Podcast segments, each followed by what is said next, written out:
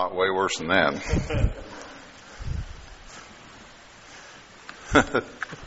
there's a uh, there's a husband and wife team up around Nashville called Joey and Rory. Uh, I don't know if anybody have heard of them there, but yeah, some folks have there. But uh, it was one of my telling stories on Clay tonight. So he's he's playing with a couple of different bands down at the Opry a while back, and uh, so their guitar player didn't show up, and so they sent word could Clay has come and fill in for us, and uh, and Joey and Rory are a husband wife team.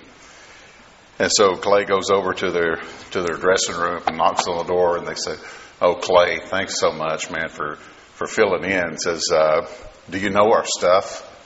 And Clay goes, "I don't even know which one's Joy and which one's Rory."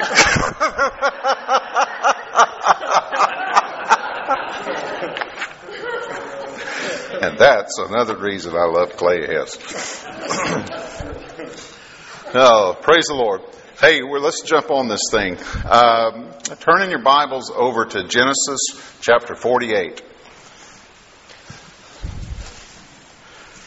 I want to be telling a big story tonight and uh, out of the Bible, and the Bible is a big story. It's a big story about Jesus. The Bible is one story. It's one book uh, comprised of a lot of little books, but uh, it's one story about Jesus. You know, the Bible is kind of like God's perspective on what's important in the world. And what's most important in the world is His Son, Jesus Christ. And uh, so, so this book is about that, and the way that the Bible relates to us at all is because it relates to Jesus, and we relate to Him. Okay, you sound excited about that. So, I, like to hear you say Amen so if you don't say amen, I don't think you got what I said. So I'll go back and repeat it. Makes the sermon twice as long, but you've done it to yourself because you've been fair warned. Amen? Now see, it sounds just so much better. So, how many of you have been around this thing called life long enough to know it's just not fair at all? Anybody? Yeah, it's just it's just not fair. Matter of fact, you know, and being uh, true, of course, I am from from Texas now, but originally from Kentucky, and so I've been from Kentucky a lot longer than I've been from Texas. Uh, you know, and so that's that's two blessings rolled into one there uh, to be from both those places, and so and it, it do come along with that. So if you don't learn anything, just enjoy the accent, you know, for the next little bit. Um, but uh, in, in, what we would say in Kentucky and what we would say in Texas is I'm, going, I'm actually going to title the message that tonight. I didn't think of it till just then. But the name of this message, if you're keeping notes, is That Ain't Fair. And it's terrible English, but it's good theology. And so, matter of fact, this what we're going to talk about tonight is so unfair that every time I, every time you hear me say something that's not fair, I want all of you to say, that ain't fair. You want to practice? Just one time. That ain't fair. Okay, so y'all over there, Genesis chapter 48. We're going to break into a big story here. And look at verse 12. Then, G- then Joseph removed them from his knees. This is his children. And he bowed himself with his face to the earth. And Joseph took them both, Ephraim in his right hand toward Israel's left hand, and Manasseh in his left hand toward Israel's right hand, and brought them near him. And Israel stretched out his right hand and laid it on the head of Ephraim. You get this picture. And laid it on the head of Ephraim, who was the younger. That ain't fair. And he stretched out his left hand and put it on the head of Manasseh. Look at this. Crossing his hands. For Manasseh was the firstborn. Now, here's why that ain't fair because there was a real significance to the blessing of the firstborn. Incredible significance because the firstborn became heir to all the father's inheritance. not just a little bit and not just a part, but he became heir to the entire thing and he inherited rule over the family. That was just custom. That's just the way it was, fair or not. And so the, the blessing that was passed on, uh, the, the, the big blessing, the initial blessing, the blessing of the Father that goes to the firstborn was conveyed and bestowed through a ceremony of laying on of hands. Joseph was honoring his father Israel by, by giving him a chance to make everything right. And so he brings those children and he lines the oldest one up in front of his father's right hand. And he brings the younger one and lines him up in front of Israel's left hand. But Israel crosses his hand. And so the blessing that was supposed to go to the firstborn was going to the younger. And the blessing that was supposed to go to the younger was going to the firstborn, and that ain't fair. How many of you in here are firstborns? Yeah, as if we didn't know.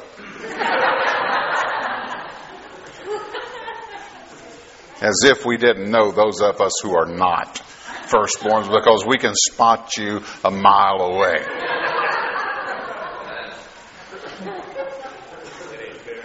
You got all the undivided attention until we came along. And we are the ones who wore your hand me downs and took baths in your bathwater. We're the ones who look through the old photo albums and there's thousands and thousands of pictures of you and there's three of us.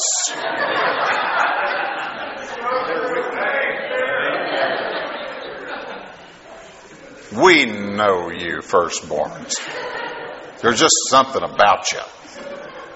This air.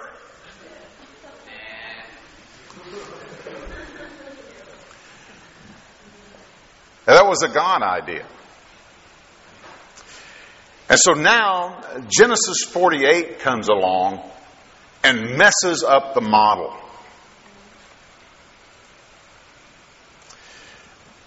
Ephraim got royally gypped. But Ephraim came from a long line of screw ups. You could talk about Isaac. You talk about the story of, of Jacob and Esau and the stolen birthright and then the blessing and, and all of that stuff which was totally unfair. Jacob, the deceiver, the, the supplanter, the me first guy who had to be, whatever happened, he had to be first. It was just in him and he couldn't stand it that he was not so much so that he grabbed the heel to take the place of his brother. And he spent the rest of his life trying to get ahead, trying to gain a place, trying to just get in front. Jacob, whose name would be changed to Israel, this deceiver who was always striving to get ahead because there was something in him that had to. He was driven, he was consumed with being something, with being somebody, with having things, and looking for significance. One day, he met Rachel. Everybody remember that story? And he so fell head over heels in love or something with this woman that he agreed, he made a contract with what would be, who would become his father-in-law to work seven years labor for her hand in marriage. He was stricken with this gal. Seven years he agreed to work for, and he worked first year, second year, third year, fourth, five, six, seven years. It's a long time. And he gave himself to this family and he gave himself to laboring for her hand. And then that day number one of year number eight, he shows up knocking on dad-in-law's door and says, okay, I'm done. I've fulfilled my end of the contract. We're having a wedding. He says, You're right, you did that. We're having a wedding. And so he dresses up his daughter in all the wedding clothes and in all the veils, but, but the trickster got tricked. And the deceiver got deceived, and the con artist got conned. And so after all of festivities, when he went in to the honeymoon suite, expecting to find Rachel, when the veil came off, it was his sister Leah. That ain't fair.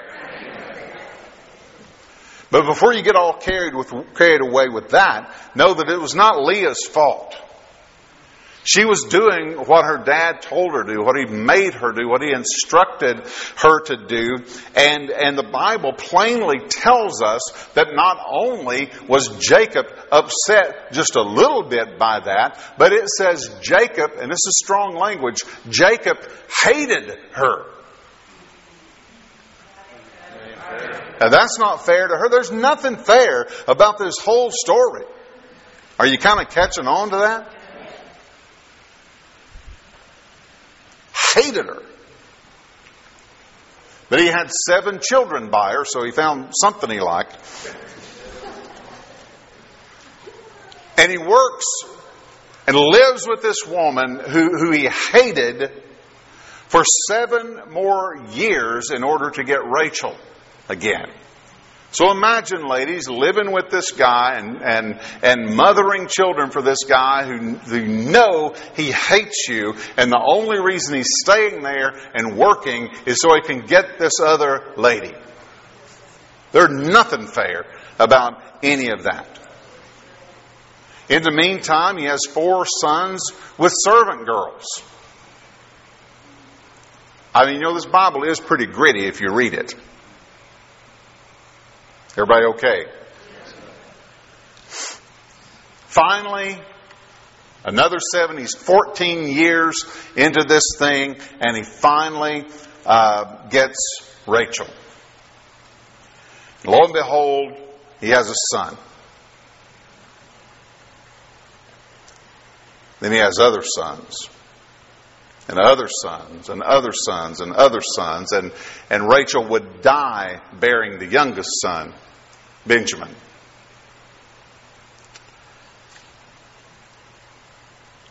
And while Joseph was not, think about this, while Joseph was absolutely not, no question about it, he was not Jacob's firstborn, he was treated as if he was. So that ain't fair. See, because the Bible picks up the story about this Joseph there and tells us that Joseph, Joseph was loved more than his other brothers. They were rejected. It was very well known fact that, that he didn't care for them in the same way that he cared for this Joseph. So even though Joseph was not the firstborn, he was treated like he was. He was always treated special. He was daddy's boy. He was, he was the prince. He was the jewel. He was all the sun rose and set on him and the moon hung on him and he was the star of the family and he had uh, all the pictures were of him in the family album. And not only that, he had this exquisite robe made for him, a robe of many colors. It was a splendid thing to behold and a sign of wealth and prosperity. And this, and this robe, this multicolored, splendid robe was hung on to the arms of this young boy, which made him stand out even more. And it's not his fault. He's a kid. He didn't do anything but be born to a mother that was loved. And so his brothers hated him. That ain't fair. He didn't help matters much because he was a bit of a dreamer and he, he had this dream one time about, about him standing in the middle and all of his brothers coming and bowing down to him and he didn't have any better sense than to share that with his brothers and tell them, hey, I had this great dream last night. You know, I was kind of hanging out there and all you guys came up and just started bowing down and worshiping me. You know, like the big deal. You had a T-shirt that said, "I'm kind of a big deal." And not only did that not set well with them, after that little incident of him relating the dream to him that they didn't receive well, they sought to kill him. Oh, that's really not fair. And so they invited him on a little outing with them one day, and they had this plot where we're going to take him out. We're going to, we've had all that we can take. We've had it up to here with this Joseph guy and hearing all this stuff and being treated shabbily and watching our mother being treated as a second class citizen and everything being poured over this kid, and we're sick to death of it. We've had it. We're, we're going to kill him. And so they took him out with them on this little feigned expedition, and they stripped his robe off of him like in a, in a dethroning and a de, uh, you know, uh, throning uh, celebration that, that they were having. And, and they stripped that beautiful robe off of him and they threw him into a pit simply because they couldn't muster up the guts to kill him. Nobody would come forward to do it. They all wanted to, but none of them just had enough gumption in them to actually do it. They just couldn't bring themselves to lift up their hands. So they threw him down in this pit. And he was taken then by a bunch of Midianites who sold him into the hands of a bunch of Ishmaelites for a handful of silver, and they took him away to Egypt. And now, the boys, yeah, it's not fair. And so now the other boys are going, ah, we are in trouble. We are in trouble deep. What are we going to do? He's gone. We've lost him. So they took that robe and they killed a goat that they found out in the wild. They killed this goat and they and they tore the robe and they and they dipped this robe and they rolled it around in this goat blood on the ground and got it all dirty and torn and and bloodied. And they took it home and they presented this torn bloodied robe to Isaac. Or to Jacob. They presented this bloodied muddied robe He said, What happened? Joseph's gone. A wild animal killed him. This is all that's left. And he was destroyed. He was undone. He was out of control, weeping and sobbing and grieving for days. Heartbroken, dreams shattered. The star is gone. His world is gone. Everything that he had hoped of, everything that he had dreamed for this son is just gone. Like that. The brother standing there knowing the truth. He had no way of knowing, though, that this torn, bloody robe was the only symbol of mercy that's in the whole story. Because what it really meant, even though he didn't understand it, but what he really meant, what it really meant was the boy's alive.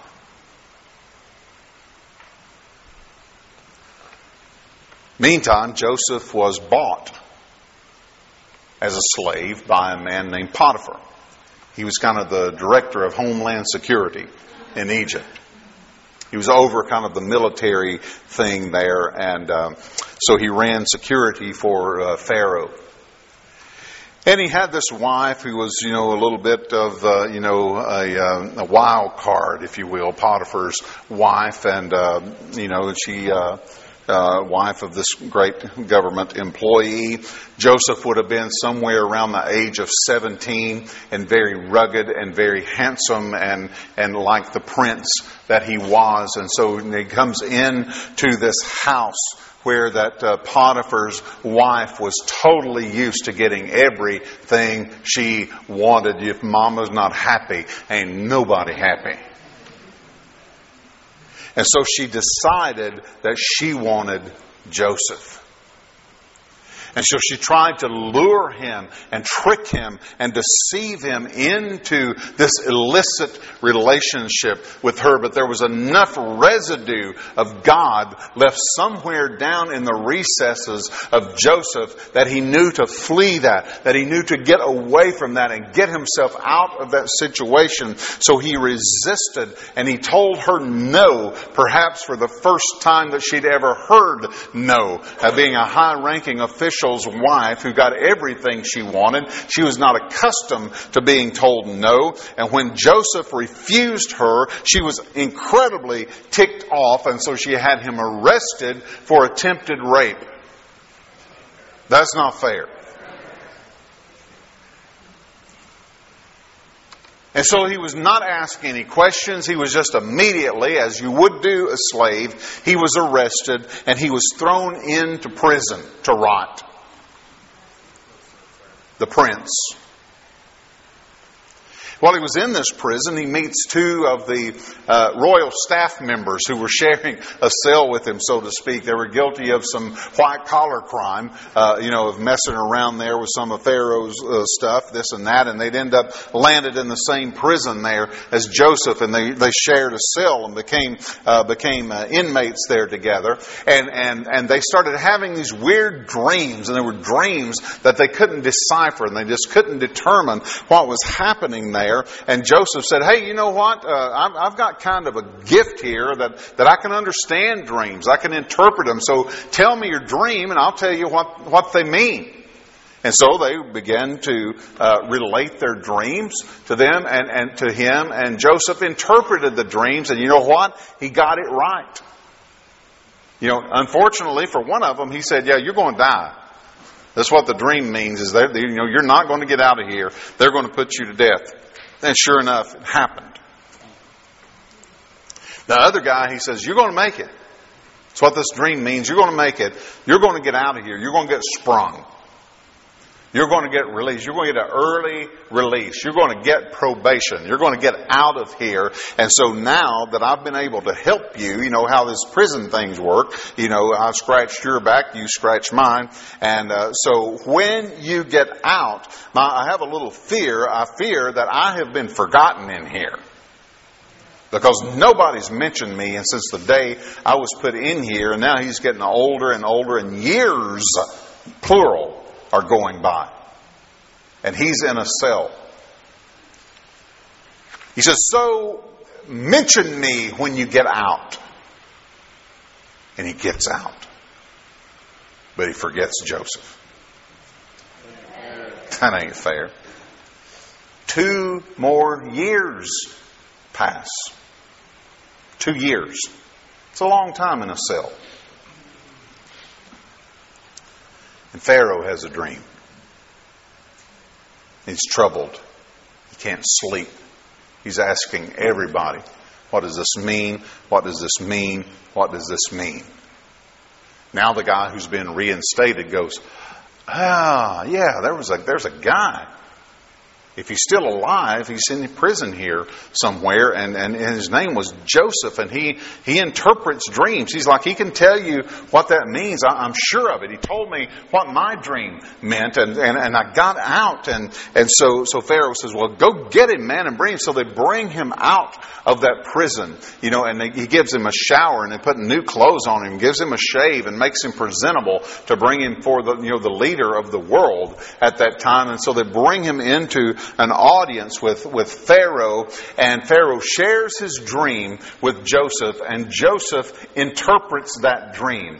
And the dream that he interpreted was not any old dream, it was a dream with some heavy duty consequence. As a matter of fact, Joseph's wisdom and Joseph's interpretation of that dream totally averted a national disaster that would have wiped them out off the planet. It's a big deal. And so it was all about a coming famine, the famine that was to come. And so, so Joseph had gotten this wisdom from the Lord how to create this food storage system, how to, how to save it up and, and to store it in such a way that it could be preserved and how to start exacting it from people so they could stockpile and they would have enough food that would come in the, in the great years, in the, in the uh, bountiful years that would, that they could apportion out during the lean years so that they could survive and thrive and make it through this famine, you know, and that's exactly what they did. And it came to pass just as Joseph said, and Pharaoh was so impressed with this dream, he was so impressed with this strategy that Joseph on the spot was given a position of great power and great authority. I mean, he was literally brought out of prison and put into a cabinet level position. And there were some great perks that came along with this new government job that he got. One of the perks was he was given a, a signet ring. And it wasn't just any signet ring, it was Pharaoh's signet ring, which means that it was a free pass into anything he wanted to do in the whole land. There's not a party he can't crash. There's not a club he can't get into. It's like, I'm the king. king ring. You can't come in here. King ring. Good to see you. free pass into anything that was going on. Not just a signet ring, they dressed him in the finest clothes available in the land at that time, tailored, custom fit, best suit. Gold chain necklaces, all the accoutrements, the power, the position, the free pass, the clothes, the necklace, limo service. Wherever he wanted to go, he had the king's chariot, Pharaoh's chariot at his disposal. And not only that, uh, they presented him the hand of the daughter of the most favored priest in all of the nation for a wife. Not a bad deal to get an out of jail free card and get a free pass for anything you wanted to do and new threads and new jewelry and limo and marry Billy Graham's daughter.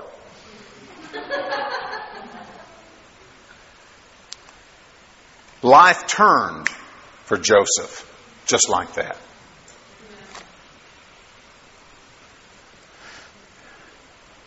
And he thought, this gal will do. Life's pretty good. And he had a son named Manasseh, which means he has made me to forget. Forget what? History. Being thrown in the pit. It's worked out okay. Being falsely accused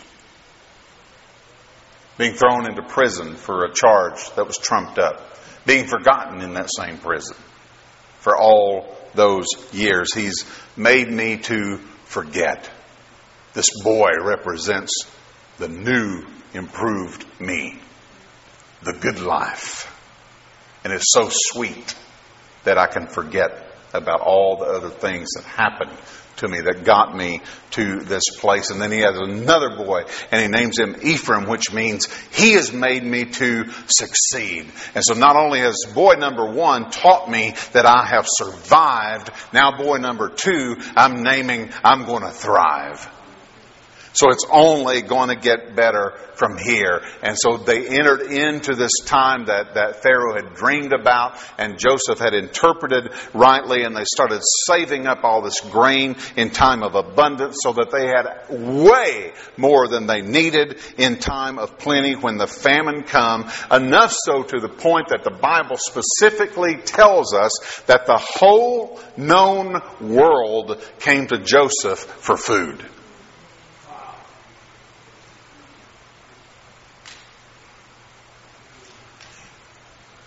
The whole known world included a man named Jacob who had a bunch of sons who had now grown older, being eaten alive with guilty consciences. Because Joseph was gone, but not forgotten. They were consumed with guilt. And they never had the nerve and they never had the guts to tell the truth about what had happened. Jacob had learned to go on, but you never get over the loss of a son. I mean, we've lost a goddaughter, and you never get over that. You just kind of get by.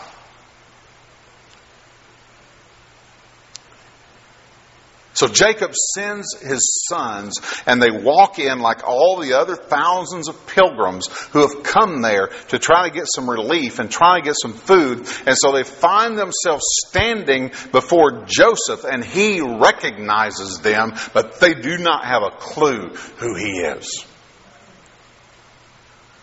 and he goes, What a strange turn of events. I seem to recall a dream that I had that went something like this. These clowns bowing, begging me for stuff.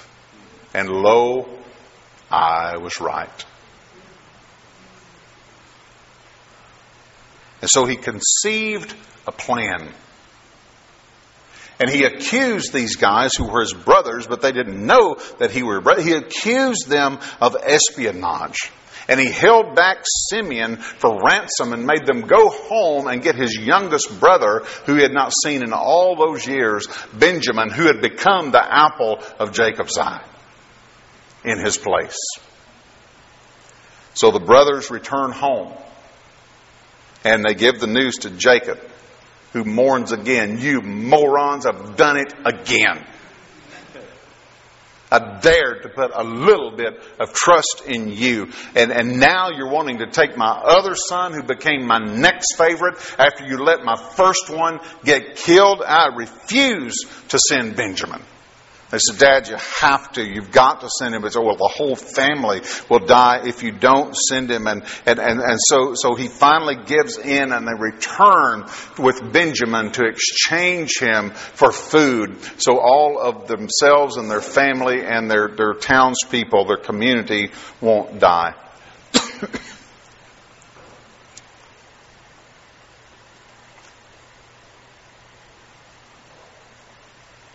They get before Joseph and they have a little breakdown. And long story short, they tell what happened. They speak of their grief and they say why we can't, and, and it's in an effort to try to keep Benjamin. Like, you don't understand, mister. Years and years ago, our daddy had a favorite boy.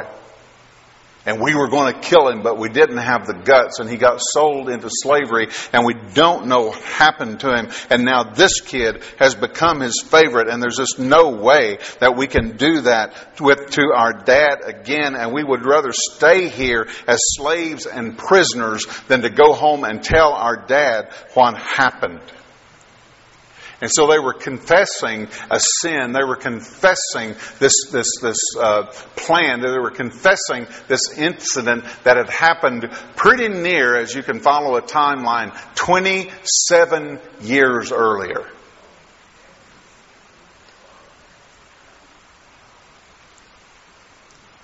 And here they are, and Joseph has been waiting on this day a long time. and God moves on his heart. And Joseph stands up in their midst and he goes, It's me. It's Joseph. You imagine? You imagine the mixture of emotion, elation, and fear at the same time? You know, yes, no, The realization that he's still alive, followed closely by he's going to kill us now for what all that we've done.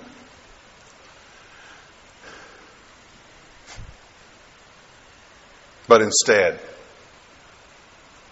he utters one of the greatest statements in all the scripture. He says, You know, uh, it's not about being on or off the hook because, you know, definitely what you guys did, you meant for evil. But God, but God turned it for good.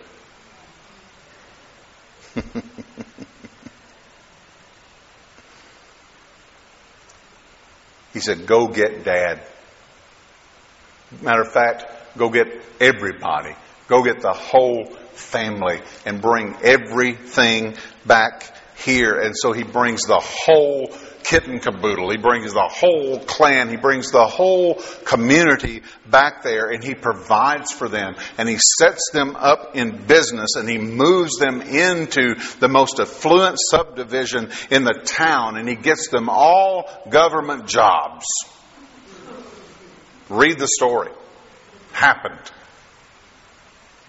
It's a providential story. It's a big story, and it takes a while to fully judge a story of that size and of that magnitude. And like Joseph, when we all are, have, have our stories, which are big stories that span all of our life, and so many times we're so tempted to judge the story before it's time to be judged, when the most meaningless statistic that exists in the world is the halftime score. What Joseph had come to understand that the brothers did not understand, what the dad did not understand, what nobody understood, what Joseph had come to understand is what we don't often understand ourselves is that Joseph understood that he, he'd come to know that he had to be sold into slavery so he could get to Egypt and he had to get to Egypt so that he could be bought by Potiphar and he had to be bought by Potiphar so he could be accused of rape, and he had to be accused of rape so he could be thrown into prison, and he had to be thrown into prison so that he could interpret that dream, because he had to interpret that dream so he could get out and meet Pharaoh and interpret that dream. So he had to interpret Pharaoh's dream so he could save the nation in a time of distress. And we serve a God who is so big and so powerful and so in control that he can use your own sin to save you.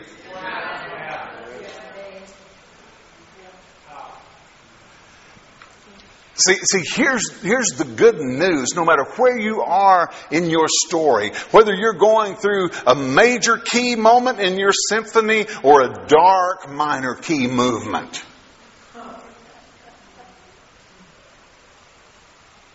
regardless, your story ends well. It will turn out for good. You see, the thing is, you just have to let all things work together. Even things you don't understand. Way too quick to judge. But back to the story because the best part's coming. Okay, we got a few minutes left. So now Jacob has been so happy. So happy. He's restored. He has his beloved back. All's right with the world. But in the meantime, in all of those years and all of his affluence and influence, Joseph has become an Egyptian. He walks in those circles. He lives in those realms. He operates with that way of thinking. You know, he, he, he talks like an Egyptian, walks like an Egyptian. You know, terrible. But he's become an Egyptian, and so, so Joseph himself begins to have this epiphany. It's like, wait, th- this is not who I am. And so Joseph has this moment of, I need to get back to my roots. I want to get my family back on the right track with the God of Israel. I want to get my family back on the right track. I want to bring restoration and reconciliation everywhere I can. I want my sons to be raised the way that I was supposed to have been raised. I want them to know the God that I know, and I want them to be Israelites. I don't want them to be Egyptians. I don't want them identifying with this way of life that I have become accustomed to. And so he takes his sons in for his, uh, as, as an honor, as a highest honor for, for his father and their grandfather, Jacob, because he is now dying. And Joseph says, Hey, I've got one more thing to do. And so after all of this big, huge story, he takes those boys in at the end of this big story, he takes those boys in, and Joseph takes them both, Ephraim in his right hand toward Israel's left hand, for he's the younger, and, and Israel stretched out his right hand and laid it on the head of Ephraim. Remember? And he stretched out his left hand, crossing his hands, and he laid his left hand on the head of the firstborn. And Joseph steps in and says, Ah, no, you don't see so well anymore. Uh, but we don't need to go down this road again. This is a chance to get everything right. And so, no more mistakes, no more mess ups. Your, your, your hands is cro- are, are, are, crossed, and, and you've got you know, the wrong hand on the wrong head there. You're fixing to give the wrong blessing to the wrong person. And Jacob says, Get back. I know what I'm doing. There's nothing in the story that's fair.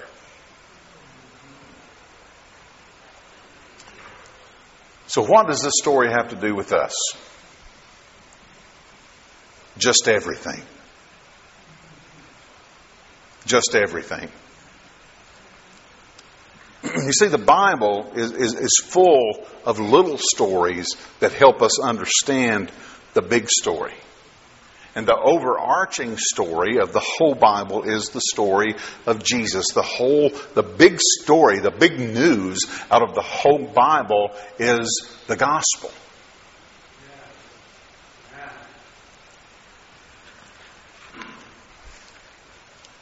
Let me try to land this plane. Let me just read you, if you will, if, uh, a, a description of Jesus.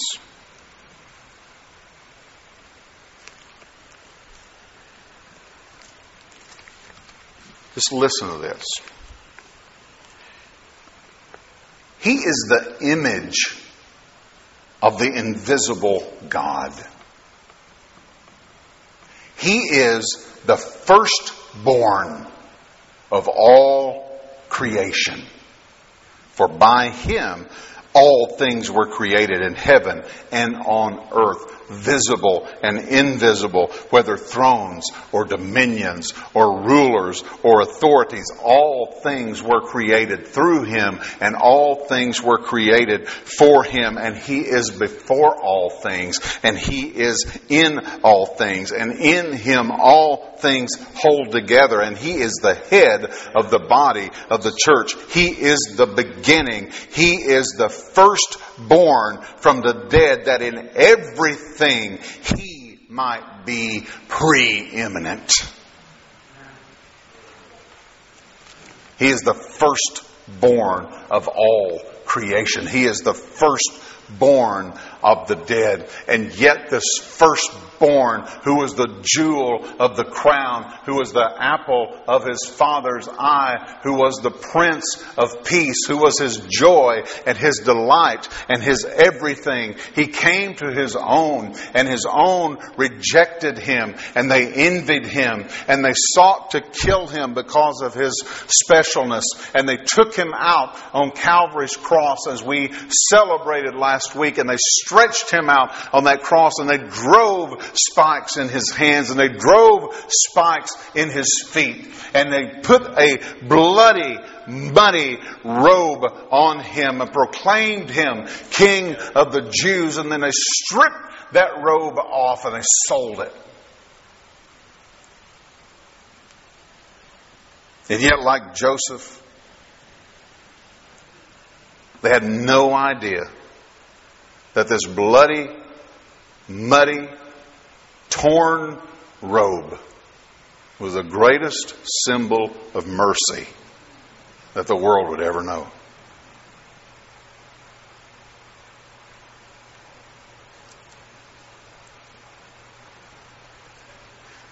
See, here's the gospel, y'all.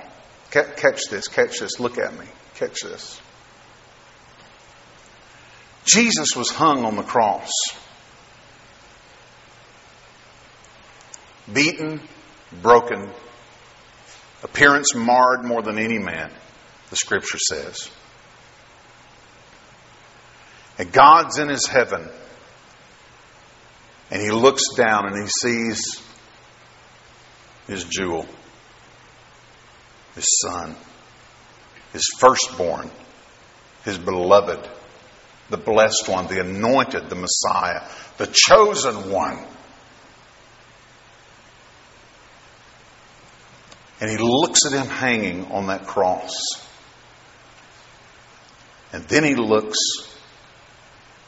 and there's us who put him there. Catch this. Then God does this. Watch. God goes.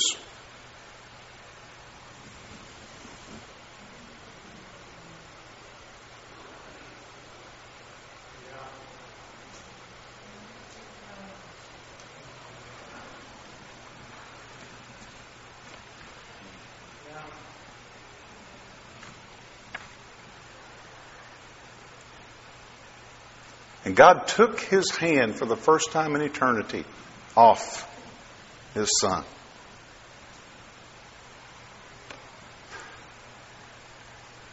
And he put it on us so that we got what he deserved and he took what we deserved.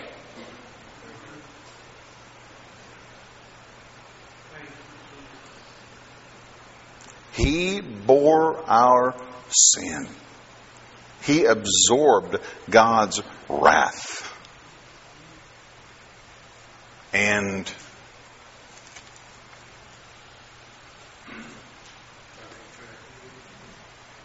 now, before you're tempted to say, that ain't fair, I understand you wanting to say that, but you have to understand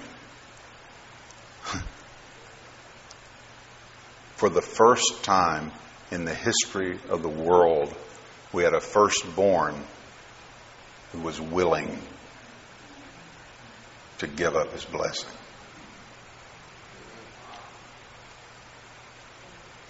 I'll do it. I'll do it.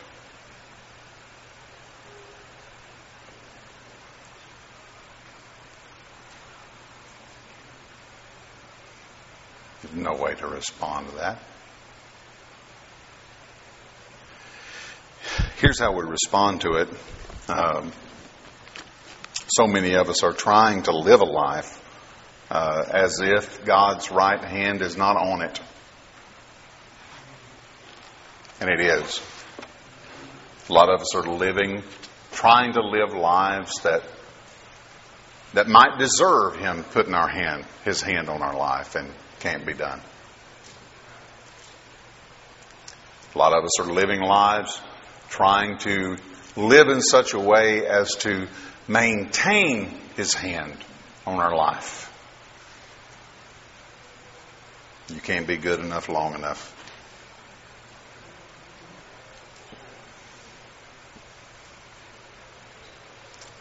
I have a good friend named Jay. I'll close with this story. I have a good friend named Jay, and he lives over in North Carolina. He and his wife are wonderful people. They love Jesus. Jay's a uh, pretty uh, well known attorney in that part of the country, and he's done quite well for himself. Um, and God moved on their heart some years ago to adopt two kids from Eastern Europe. So they went through all of the, you know, hassle that you go through in order to do that and all the money and the trips and the forms and the heartbreak and all that stuff that they went through. Uh, long story short, the day came when they got the phone call. It's official. They have your name. The papers are signed. Come get your kids. So they jump on a plane as fast as they could and they fly across the ocean. They land in Eastern Europe and they go to the orphanage and they go in and, and they, they pick up their children with their name. And they take them home. True story. So for the first time, a lot of firsts that day. Those kids go to the airport for the first time. They get on a plane for the first time. They go off the ground for the first time in their life. They fly out over the ocean for the first time in their lives. They're seeing these things. They land in the United States, which is just overwhelming to them. And they go out and they get into the nicest vehicle that they've ever seen in their lives. And they drive through these neighborhoods like they could not even dreamed were possible. And they pull up in front of a house that's nicer than the house that the president of their country lives in, and Daddy, Jay, turns around and says, Welcome home. Inside, you'll find that you don't have to worry about beds because you both have your own. You have your own room. It's been decorated in your favorite colors as we've gotten to know you.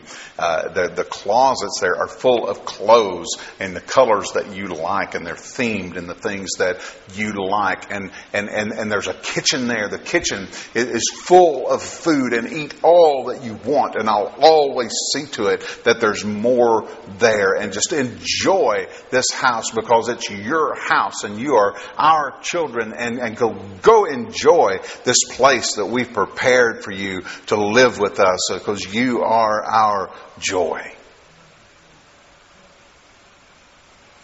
And he said for months, he said, Kenny, he said, you know, for months after that, we would go in to check on them in the middle of the night because these kids were professional orphans.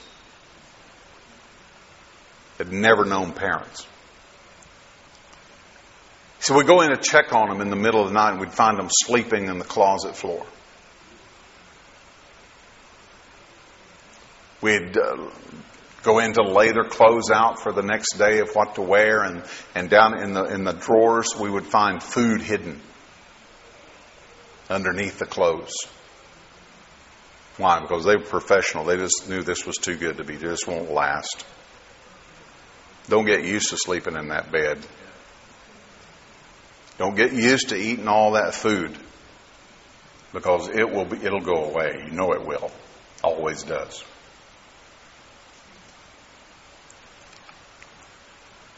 Now, how many of you know that the secret to learning how to successfully live in that house as a way to enjoy it was not learning the rules of the house?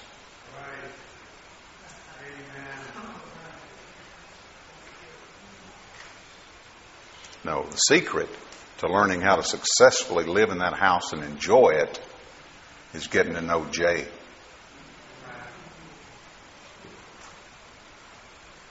that He's good for His promise. All of our orphan living, y'all, is rooted in the fact that we misunderstand and or are ignorant of who God really is and what he's really like.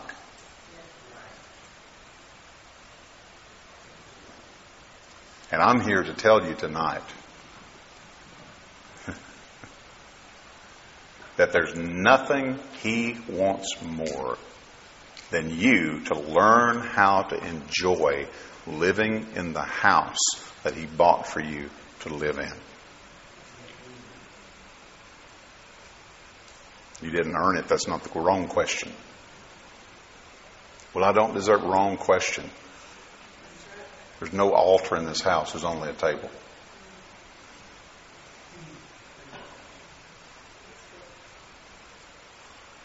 Only a table. Only a table. I just can't make myself get up and go to that. I'm so that's okay. He come and get you and slide your legs under the table. But he won't leave you in your room. You're going to eat there. Lord, thank you for your goodness. Thank you for your truth. Thank you for your power. Thank you for your love, Lord. We can't even come close to comprehending, Lord, the depth and the breadth of such a huge story, but we know, Lord, that that what others have meant for evil in our life has never been out of your control, that you're using all of that, Lord, to, to form us and make us and save us and, and provide for us, Lord, in ways that we can't even see yet. But we thank you, Lord, that we can trust you and we can trust the message of the gospel that says our story ends well. Yeah. Yeah.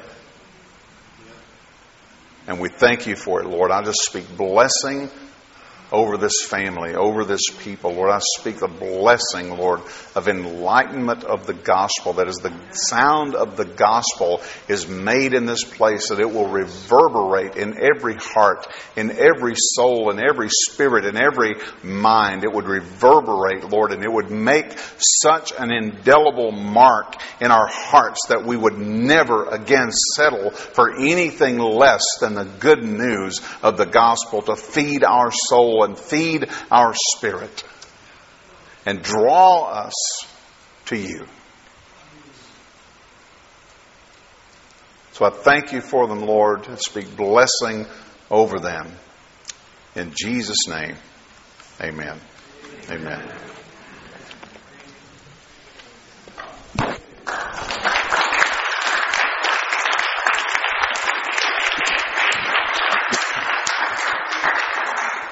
Stand up, will you?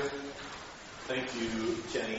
I so appreciate it, man. Again, just so clean, so clear. And uh, we want to learn to get to know our Father. And the way that that happens.